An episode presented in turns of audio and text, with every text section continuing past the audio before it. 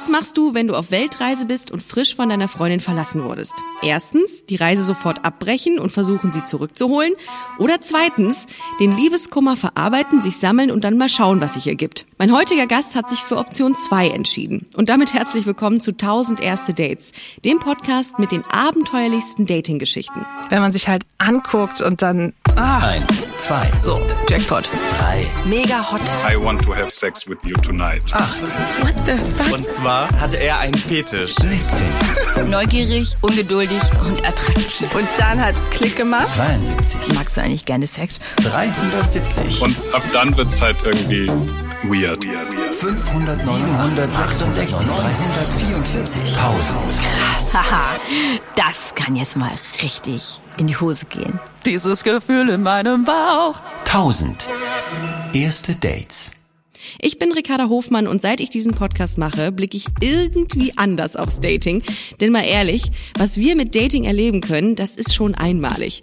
Mein heutiger Gast heißt Martin, ist 30 Jahre alt, Cutter und inzwischen verheiratet. Seine Dating-Story spielt auf einer Weltreise und hat mit einem Hund zu tun, der es schafft, ein Date zu ruinieren. Wie genau, das erzählt er mir jetzt selbst. Grüß dich, Martin. Schön, dass du da bist. Hi. Wie geht's dir? Mir geht es ausgezeichnet. Ich habe Ja? richtig Bock, mit dir zu reden heute. Ich bin sehr, sehr gespannt auf deine heutige Dating-Story, die sich im Rahmen deiner einjährigen Weltreise abgespielt hat. Ganz genau. Wie ging's los? Wo war der Start deiner Weltreise? Start war damals in Indien. Bin dann von Indien nach Thailand, Singapur, Indonesien, Australien, Neuseeland, Fidschi. Ach so, und als ich dann auf Fidschi war, ist meine damalige Freundin abgereist, die mich immer mal wieder Hey. besucht hatte und hat dann mit mir Schluss gemacht. Das bedeutet, die war schon wieder in, in Deutschland. Genau, also sie hatte mich dreimal besucht und da hatten wir dann einen Roadtrip in Neuseeland gemacht, der so mittel war. Es ging schon zum Ende. Es ging schon zum Ende dann. Ja. Also es war erst Okay. zu weit weg und dann war es zu nah dran. Mhm. Und dann ist sie nach Hause geflogen und ich war in Fiji, war ich in so einem Eco-Hostel. Dann äh, gab es dann da irgendwie am Strand irgendwie so einen Quadratmeter, wo ich mit meiner Fiji-SIM-Karte auch Empfang hatte. Dann habe ich dann irgendwann diesen WhatsApp-Call bekommen, wo sie dann gesagt hat, so ja, nee, ist nicht mehr. Wie lange wart ihr bis zu dem Zeitpunkt zusammen? Zwei Jahre, glaube ich. Die hat dich, die hat dich abserviert mit einem WhatsApp-Call. Ja, Besser wäre es gewesen mit einer Sprachnachricht, finde ich. Oder mit einer SMS. Das ja noch. Okay. Also ich meine, wie willst du es halt dann auch sonst machen, ne? Und dann war erstmal Liebeskummer, ole ole.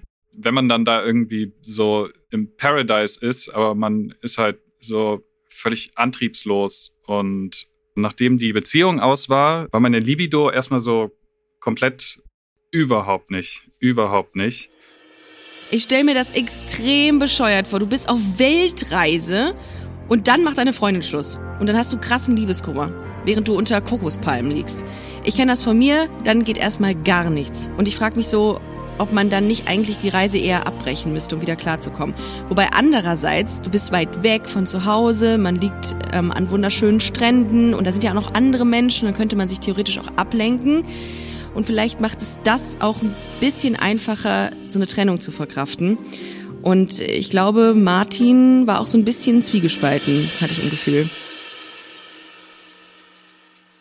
Also einerseits dachte ich dann so, okay, jetzt hat halt irgendwie dieser Spuk so ein bisschen Ende, sich immer melden zu müssen, egal wo man ist. Und dann liegt man da aber bei 30 Grad irgendwie am Strand und denkt so, ja, ähm, für jedes Mal, wenn ich irgendwie in der Mittagspause in der Kantine gedacht hat, ach, schon wieder Currywurst, ich wäre lieber am Strand und dann ist man da am Strand und dann denkt man so, ja, aber eine Currywurst und dann mit der Freundin wäre dann, dann auch schon schöner.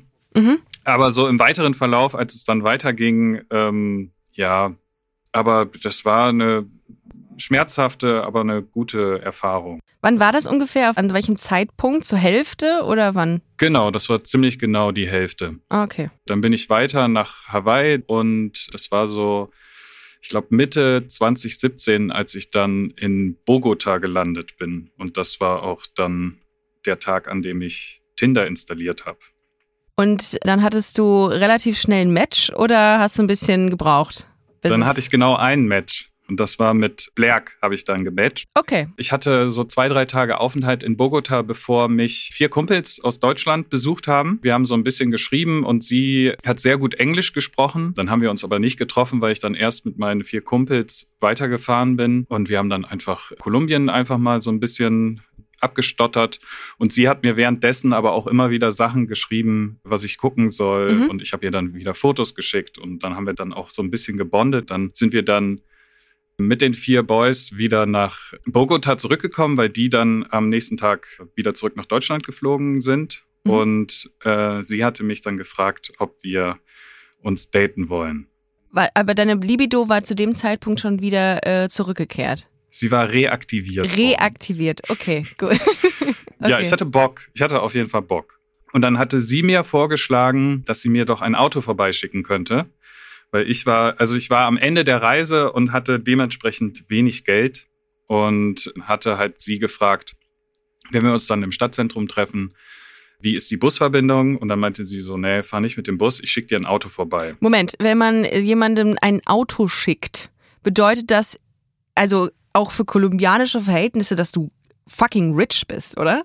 Ja, also sie arbeitete in einer Werbeagentur und das auch in so einer höheren Stelle. Also Okay. sie hatte Leute unter sich, ja. Also Mhm. ihr ging es auf jeden Fall gut.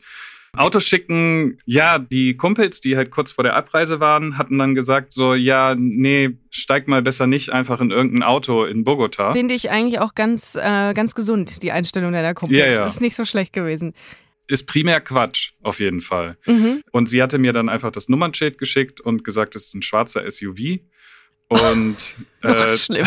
Mit verdunkelten Scheiben. in so einen schwarzen SUV steigt man ja auch sonst irgendwie nicht so. Weniger. Ja. Hattest du nicht Und- Angst, dass du auf irgendein Fake-Profil reingefallen bist und du wärst irgendwie verschleppt worden von irgendeiner Drogenbande oder so? Wobei du hattest auch keine Kohle mehr, ne? Das hätte wahrscheinlich auch irgendwie nicht so wirklich nichts mehr Sinn gemacht.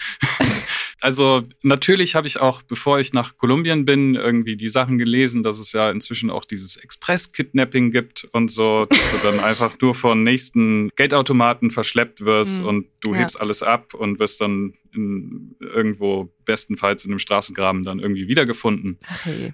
Die, diese ganzen Horror-Stories, also ich habe immer versucht, irgendwie recht vorsichtig zu sein. Mhm. bis zu diesem einen Tag anscheinend. Und ja, mit dem, ich habe auch zwischendurch drüber nachgedacht, ob das dann halt einfach irgendjemand ist, der sich ein Fake-Profil, wie heißt das, Catfishing? Catfishing, ja. Ja, genau, so. Täuschung. Aber dann dachte ich halt, weil sie hatte mir auch irgendwie Bilder von dem, was sie gemalt hat, geschickt und dass sie halt irgendwie so, so eine krasse Leidenschaft für fließende und stehende Gewässer hat. Schöne Leidenschaft. Also jetzt wirklich, ich finde Wasser, also kann man nicht sagen. Es ist immer gut. Kann man nichts Schlimmes kann man, kann man sagen, nicht, über Wasser Fall. kann man einfach nichts Schlimmes sagen. Okay. Ähm, ein Kumpel von mir hatte früher immer das Motto, also der hat zum Beispiel bei sich, bei seinem Laptop, hat er nie die Kamera abgeklebt. Ja. Und dann habe ich den irgendwann mal gefragt, ob der das nicht komisch findet, wenn er sich dann da irgendwie zum Beispiel irgendwie Pornos anguckt und Mhm. so eine Kamera ihn anguckt. Und dann meinte er, Martin, wenn sich irgendjemand die Mühe macht und auf meinen Computer sich irgendwie einhackt und mich dann dabei beobachtet, wie ich mir einen runterhole, dann hat er das auch verdient. Und das dachte ich dann halt, wenn, sich da irgendjemand, äh, nein, aber Okay. wenn sich halt, wenn sich halt irgendjemand die Mühe macht, sich Ja. da irgendwie dann diese Okay. Leidenschaft für Wasser auszudenken Okay, und ja, mir da stimmt. irgendwie schön schreibt, dann denke ich so, okay, wenn sie mich dann verschleppen, dann will ich auf jeden Fall die Person kennenlernen, die sich diesen Die Charakter ausgedacht hat. Sehr gut, sehr gute Einstellung. Aber dann bist du eingestiegen in den schwarzen SUV. Mhm. Ich weiß nicht, ich habe immer das Gefühl, wenn man jemand äh, datet, der, den man äh, kaum kennt, äh, beziehungsweise dann so eine Situation entsteht, wo man plötzlich einen schwarzen SUV vor der Tür hat, dann hätte ich da echt etwas Schiss. Ich hätte mich nicht getraut, mich in den SUV zu setzen, bin ich ganz ehrlich. Hast du den Fahrer gesehen oder war das auch, war das hinter so einer, äh, so, so einer Schiebe, Schiebewand?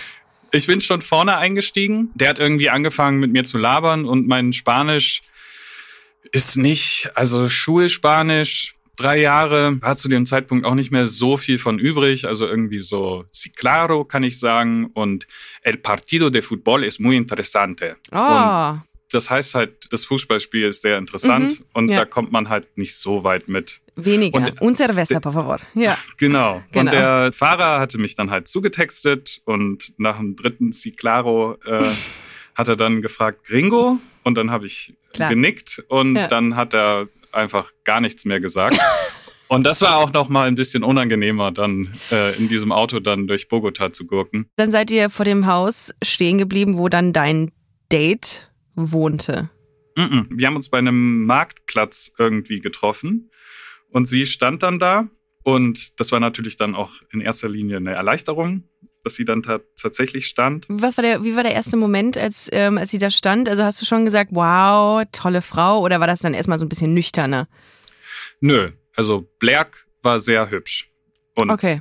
auf jeden Fall Vorfreude, weil ich werde heute nicht sterben, also bestenfalls und hab halt ein Date mit einer wunderschönen Kolumbianerin und äh, Kann man nichts gegen sagen. Also bin ich auch auf deiner Seite tatsächlich in dem Fall. Was habt ihr gemacht als erstes? Wir sind Burger essen gegangen. Mhm. Und das war halt so ein Burger-Restaurant, so ein, so ein bisschen wie so ein Sushi-Restaurant mit so einem Laufband, Mhm. aber eher weiter oben. Und jedes Mal, wenn halt eine Bestellung fertig wurde, wurde das halt durch dieses Laufband geschoben. Und wir saßen, glaube ich, drei Minuten und da ist dann oben auf dem Laufband über ihr dann so ein Pommes-Teller umgekippt und es regnete dann erstmal Pommes auf sie. Also das war dann auch so ein Icebreaker einfach. Ja. Das so die Du hast ihr Also die so- Pommes dann von den, vom Kopf gepickt quasi. super romantisch. Ich wie so eine Möwe. Die Möwe in Bogota. Ja.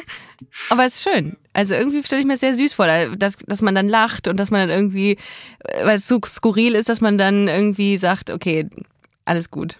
Oder? Ja, ja, ganz Ja. genau, ganz Mhm. genau. Dadurch, dass wir dann auch schon irgendwie fast zwei oder drei Wochen dann schon Kontakt hatten und regelmäßig geschrieben haben, Mhm. war das halt nicht so mega awkward Date Okay. am Anfang. Und wie ging's weiter? Nach dem äh, Burgeressen, was habt ihr dann gemacht? Also erstmal hat sie dann die Burger auch bezahlt. Gut. Ähm, was, Emanzipiert. Doch, ja, Gefällt dir das? ja, klar. Wenn man Ja. selbst kein Geld hat, dann lecker Burger Cool, ah, ja gut, das ist klar. Okay, ja, alles klar. Jackpot. Und ähm, dann hatte sie mich gefragt, ob wir jetzt noch einen Cocktail trinken gehen wollen oder ob ich zu ihr möchte. So, und jetzt bin ich gespannt auf deine Entscheidung. Ja, ich bin natürlich dann ins nächste Auto mit ihr zusammen dann Natürlich. eingestiegen. Alles klar, sehr gut. Ja. Und dann waren wir mit dem Taxi unendlich lange unterwegs, ganz weit im Westen am Oh. Stadtaußenrand war dann halt dieses Hochhaus, in dem sie gewohnt hat. Denkt man da nicht, oh Gott, wie komme ich hier eigentlich jemals wieder weg? Was ist, wenn das scheiße wird? Hast du nicht so Gedanken auch gehabt? Ja, aber so eine reaktivierte Libido lässt einen auch ziemlich schnell dann wieder vergessen. So. Okay, ja. Also so, Okay, ja. ich war trotzdem charmant, aber so die Motivation war schon so, I want to have sex with you tonight. Okay, das hast du auch so klar kommuniziert. I want to kiss you at least one time tonight. Okay, also das gut. war, also es war, bei mir war die Motivation einfach, ich würde gern ein, ein schönes, erfolgreiches Tinder-Date haben. War das, mein, meinst du, das war ihre, auch ihre Intention? sie hat mich zu sich mit nach Hause genommen Ja, und gut. Okay. im späteren Verlauf hat sich herausgestellt, dass sie so Matching Underwear anhatte. Und das sind dann so die Indizien, Ja. wo ich dann Ja, denke, das die war schon Hints. auch so beidseitig. Okay, geplant irgendwie oder Ja. erwartet. Okay. Genau. Ja, dann seid ihr zu dem Hochhaus gefahren, in dem sie wohnte. Und ab dann wird's halt irgendwie weird. Und zwar sind wir da mit dem Aufzug hochgefahren und dann standen wir vor ihrer Tür und dann hatte sie gesagt, dass wenn man es in Kolumbien irgendwie so jobmäßig geschafft hat und ein regelmäßiges Einkommen hat und gut verdient, dann nimmt man seine Familie bei sich auf. Also derjenige, der es geschafft hat, der nimmt die Familie mit bei sich auf. Und dann macht sie die Tür auf und Oh. Ja. ich lerne ihre Mutter kennen. Gott, wir reden hier immer noch vom ersten Tinder-Date, ne? Und du lernst Genau. direkt die komplette. Okay, also die Mutter kennen. Gut, Genau. okay. Andere Kultur. Die hat halt gar kein Englisch gesprochen, sondern nur halt Spanisch. Und da kam ich mit Si Claro auch nicht so weit. Das heißt, du hast dich mit Händen und Füßen unterhalten oder gar nicht? Genau. Die Mutter ist zu ihrem Schlafzimmer gegangen, hat dann ihre Schlafzimmertür aufgemacht und dann ist Blerks Hund rausgekommen und das war so ein anderthalb Jahre alter Kampfhund Mischling. Mhm. Boston hieß der. Und Boston fand mich gar nicht so cool. Also der hat dann auch ziemlich viel gebellt und geknurrt und dann hat sich die Mutter irgendwann zurückgezogen und wir haben halt die ganze Zeit versucht, dass ich mich so an den Hund gewöhne. Ja, das hat nicht so wirklich funktioniert. Also streicheln ging gar nicht. Irgendwann dann so im gleichen Raum, aber musste dann immer so ein bisschen von mir weggehalten werden. Hast du sie denn gefragt, ob das jetzt nur bei dir konkret so ist, dass der Hund so ausrastet oder ist es immer so gewesen? nee, das, das ist mir gar nicht eingefallen. okay, gut. Ähm, genau, aber dann hat die Mutter den Hund irgendwann dann zu sich wieder ins Schlafzimmer genommen Mhm. und wir haben dann die Couch im Wohnzimmer ausgezogen und haben einen Film geguckt und haben dann halt irgendwann angefangen zu knutschen. Mhm. Und dann hatte sie mich gefragt, ob ich nicht Lust hätte, zu ihr ins Zimmer zu kommen. Und natürlich hatte ich das. Also du ähm, in Blacks Zimmer zu wechseln. Genau. Black meinte dann noch, dass sie gerade auf ein neues Bett wartet und das alte schon abgegeben hätte. Und deswegen wäre da nur eine Matratze. Und Mhm. ihr war das halt ein bisschen unangenehm und mir war es halt sehr egal. Mhm. Und dann sind wir halt ins Zimmer gegangen. Dann meinte die Mutter halt auch so, okay, dann kann ich den Hund ja jetzt dann wieder ins Wohnzimmer lassen. Und dann haben wir halt im Zimmer dann rumgeknutscht und alles. Und ich hatte dann irgendwann auch mein T-Shirt aus. Und äh, der Hund hat aber gegen die Tür die ganze Zeit gekratzt Ach herrje. und hat gebellt. Oh Gott. Oh Gott. Und dann meinte sie, okay, äh, wir müssen Boston, wir müssen den reinlassen, weil Mhm. sonst wacht meine Mutter auf und das wird sie sicherlich nicht. Und Mhm. ja, das war auf jeden Fall so ein. Das ist ein absoluter Cockblocker, oder? Dann in dem Moment. Ist doch so. Also da denkt man sich, da will man einfach nur die Ruhe haben und dann kratzt irgendwas an der Tür und äh, also stelle ich mir super unangenehm vor, dass man dann einfach nur will, dass dieses Tier verschwindet. Und dann hat sie den ja reingeholt. Genau, und während sie ihn reingeholt hat, habe ich dann auch ihren Bruder kennengelernt, der dann gerade über den Flur Wunderbar, gegangen ist. Der, wunderbar. Der auch da, also Cockblocker on Cockblocker. und er war Fußballfan, deswegen war El Partido de Fútbol es muy interesante, war schon mal Ah, ein guter Einstieg. Ja. Es gab nur kein Fußballspiel, deswegen war das auch wieder ein recht kurzes Gespräch. Ja, und dann waren wir zu dritt in dem Zimmer dann. Black, Boston und ich, Und du aber oberkörperfrei immer noch, ne? Oberkörperfrei. Okay, wow. Ja. Und Was? dann hatte sie dieses Hundebett ans Fußende gestellt und dann haben wir den Hund beruhigt und beruhigt und Mhm. irgendwann hat er dann da gelegen und wir haben weitergemacht. Ja, dann waren wir beide nackig Mhm. und ähm, Verhütung, sehr, sehr wichtig. Mhm. Kondom auf und dann, ich weiß nicht, so der kleinste gemeinsame Nenner ist ja dann international die Missionarsstellung. Mhm. Und dann war ich, äh, keine Ahnung, irgendwie fünf bis sechs Sekunden in Blerk drin. Auch ein Ja. komischer Satz. Und dann gucke ich nach rechts und dann ist die Hundeschnauze von Boston direkt neben mir und er fängt an zu knurren und direkt an zu bellen. Ah. Und wir, wir versuchen halt, ihn so ein bisschen wegzuhalten. Sie ruft die ganze Zeit, das ist ein spanischer Satz, den ich danach kannte.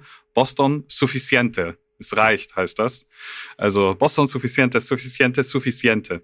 Und äh, der Hund ist dann um die Matratze rum und dann hinten mit den Vorderbeinen auf meine Schultern und hat dann angefangen zu bellen und ähm, ich, ich bin dann aus ihr raus und habe mich dann so von dem Hund befreit und sie ist dann wieder zu dem Hund gelaufen, Kondom ausgezogen und wir haben viel gelacht, das muss man dazu sagen. Also, Ja, es, also es, es war uns bewusst, wie Okay. albern das alles ist. Alles klar. Okay, das ist schon mal hervorragend, dass man es ähm, mit Humor nimmt, diese Situation. Mhm. Okay. einfach die ganze Zeit gelacht, gelacht und den Hund beruhigt und er hat halt geknurrt und gebellt und dann war er dann irgendwann beruhigt und lag dann in einer anderen Ecke, also so weit wie möglich von uns entfernt. Mhm. Dann ging es dann wieder so langsam los bei uns. Ich war dann bei ihr ähm, unten halt dann ein bisschen beschäftigt und ähm, sagt dann irgendwann zu der, hör mal, das ist ja alles schön und gut, wie das bis jetzt hier so gelaufen ist, aber wenn dein Hund jetzt im Hintergrund die ganze Zeit so schmatzt, dann kann ich mich echt nicht konzentrieren. Und dann fragt sie, wo ist eigentlich das Kondom von eben? Und dann gucken wir rüber und dann sitzt da Boston und kaut auf dem, auf dem Kondom rum. Oh nein. Oh. Genau, und dann läuft die nackte Kolumbianerin rüber und kämpft mit ihrem Hund um dieses Kondom. Ist das nicht ein kompletter Downer dann einfach, dass man sagt, boah, nee, komm, ist egal hier mit uns beiden. Der Hund, der hat alles versaut irgendwie. Oder, oder? Ja, wir hatten dann äh, keinen Sex mehr. Wir haben noch ein bisschen gelacht. Mhm. Sie hat einen Laptop geholt, wir haben noch ein Filmchen geguckt. Es war weiterhin nett und wir haben auch noch mal ein bisschen geknutscht. Ich habe Tinder dann tatsächlich auch danach dann deinstalliert, weil also besser kann es eigentlich nicht werden. Also ich habe sehr, sehr viel gelacht und das hätte ich vorher nicht gedacht. Ja. Ähm, ich hatte sehr, sehr wenig Sex. Das hätte ich auch nicht gedacht. ähm, Aber weißt du, was ich eben dachte, als äh, du das erzählt hast mit dem Hund? Ich hatte mal so eine Situation, dass ähm, meine Ex-Freundin und ich, wir hatten eine Katze zusammen und die saß mal auf dem Bett, äh, während wir so auch zugange waren, sag ich jetzt mal. Und ich kann, ich kann da nicht. Ich kann nicht, wenn ein Tier im Raum ist, kann ich keinen Sex haben, weil ich das, es klingt furchtbar, dass ich das jetzt hier so öffentlich sage, aber es ist leider so. Ich kann das nicht. Ich finde, das es ist wie so ein Mensch, der guckt. Der hat mich angeguckt. So, auch so strafend nach dem Motto, mhm. Und was machst du hier? Ist es nicht unangenehm gewesen, dass da so ein Hund im Raum war? Ich hätte es nicht gewollt. vier Monate keinen Sex. Okay, Also, gut, dann ich nimmst glaube- du alles mit. Ja, ich glaube, kompliziert wird's irgendwann, wenn man nicht mehr kann, ohne dass ein Hund oder ein Tier zuguckt. Das war, also ich kann auf jeden Fall nicht, wenn ein Hund auf mir drauf. Ähm, Ja, das ist, ist- schwierig tatsächlich. Da du ist bei recht. mir einfach die Grenze. Ja, also, doch, auch. Kann ich verstehen. Aber Okay. wir sind dann am nächsten Tag dann auch noch irgendwie nett spazieren gegangen und sie hat mir dann nochmal ein Auto gerufen, ähm, was mich dann wieder zum Hostel gefahren hat. Also die ganze Nummer hat mich Du hast, dann, du hast übernachtet da bei ihr dann noch. Ja, ja, genau. Okay, wir haben gut. dann da auch, sind dann irgendwann eingepennt. Und am nächsten Tag war es auch gar nicht so awkward, wie man meinen mag. Weil ich Ja. glaube auch einfach, weil wir so viel gelacht haben dabei. Und ich glaube, das macht auch was mit einem, dass man dann irgendwie so diese, du hast es Reaktivierung genannt, der Libido, dass sie irgendwie wieder da ist und irgendwie macht einem das ja auch freier, dass man sagt, okay, ich kann wieder Menschen auf mich zulassen oder äh, an, an mich ranlassen, oder? Hat das, war das nicht irgendwie auch cool für dich, dass du wusstest, ich, es geht wieder irgendwie? Ja, auf jeden Fall. Also ich war ja dann auch irgendwie mal aus und so mit irgendwelchen Leuten, die man dann auf der Reise trifft. Und wenn die Libido, Libido so komplett ausgeschaltet ist und man sich dann halt mit jemandem unterhält, mit dem man normalerweise dann flirten würde, geht so die Nervosität so komplett weg und man Mhm. kann so auf einem ganz anderen Level sich dann auch einfach unterhalten. Aber ich finde total cool, dass du nicht enttäuscht warst oder so und gesagt hast, noch oder noch nachts irgendwie nach Hause gefahren bist oder so, nur weil es irgendwie nicht funktioniert hat oder weil ihr keinen Sex hattet, sondern dass du da geblieben bist und ihr trotzdem einen schönen Abend hattet und auch einen schönen Morgen. Ich meine, das ist, glaube ich, auch nicht selbstverständlich, dass Leute dann sagen, ich gebe dem Ganzen aber noch Zeit und ich bleib hier. Es gibt ja auch welche, die wahrscheinlich echt aus, also nicht ausrasten, aber trotzdem irgendwie mega fucked up sind, weil es nicht dazu gekommen ist äh, zum Sex. Ja, aber ich lache unheimlich gerne und das war ein ganz guter Ausgleich. Also ich habe jetzt nicht so lange gelacht, bis ich einen Orgasmus hatte, aber ähm, Geht das überhaupt?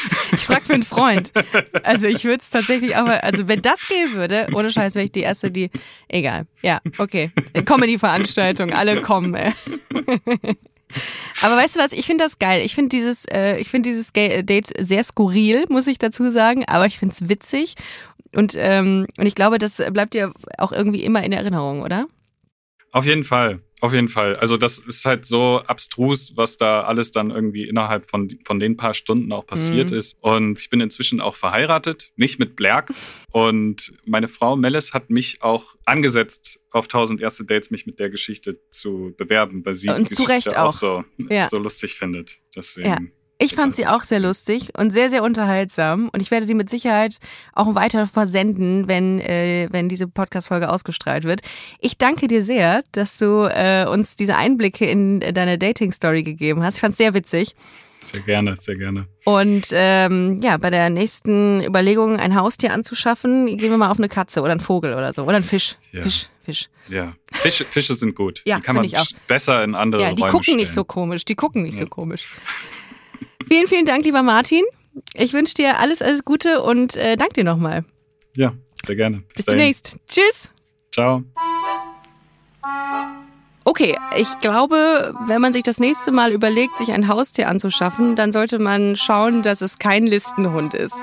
Ich fand die Dating-Story sehr cool, auch wenn ich, glaube ich, nicht in einen schwarzen SUV eingestiegen werde, einfach aus Angst, dass ich von irgendeiner Drogenbande verschleppt werde. Tja, und die Sache mit Blacks Hund, ja, ich sag mal so, in dieser Folge gab's einen Doggy-Style, nur nicht der, der es hätte sein sollen. Und falls ihr auch eine Dating-Geschichte habt, die ihr uns mitteilen möchtet, dann schickt uns eine Mail an hallo at 1000erstedates.de oder per Instagram at 1000erstedates. Abonniert unseren Podcast auf allen Podcast-Plattformen, die ihr euch vorstellen könnt. Vielen, vielen Dank fürs Zuhören. Ich freue mich auf nächste Woche mit euch. Love is love. Ciao. 1000 Erste Dates ist eine Co-Produktion von Kugel und Niere und Studio Bummens. Executive Producer Michael Bartlewski und Jon Hanschin. Produktion und Redaktion Laura Pohl, Peace Solomon Obong, Lisa Sophie Scheurell, Lena Kolves, Eileen Dogan und ich, Ricarda Hofmann. Ton und Schnitt Christian Pfeiffer und Simone Halder.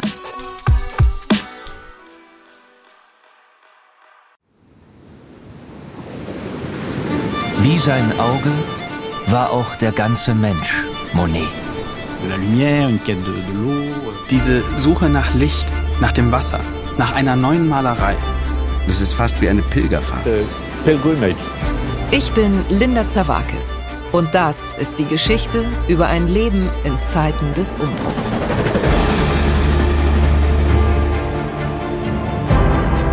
Monet Monet selbst steht als Künstler für die Erneuerung einer Definition dessen, was Kunst überhaupt ist.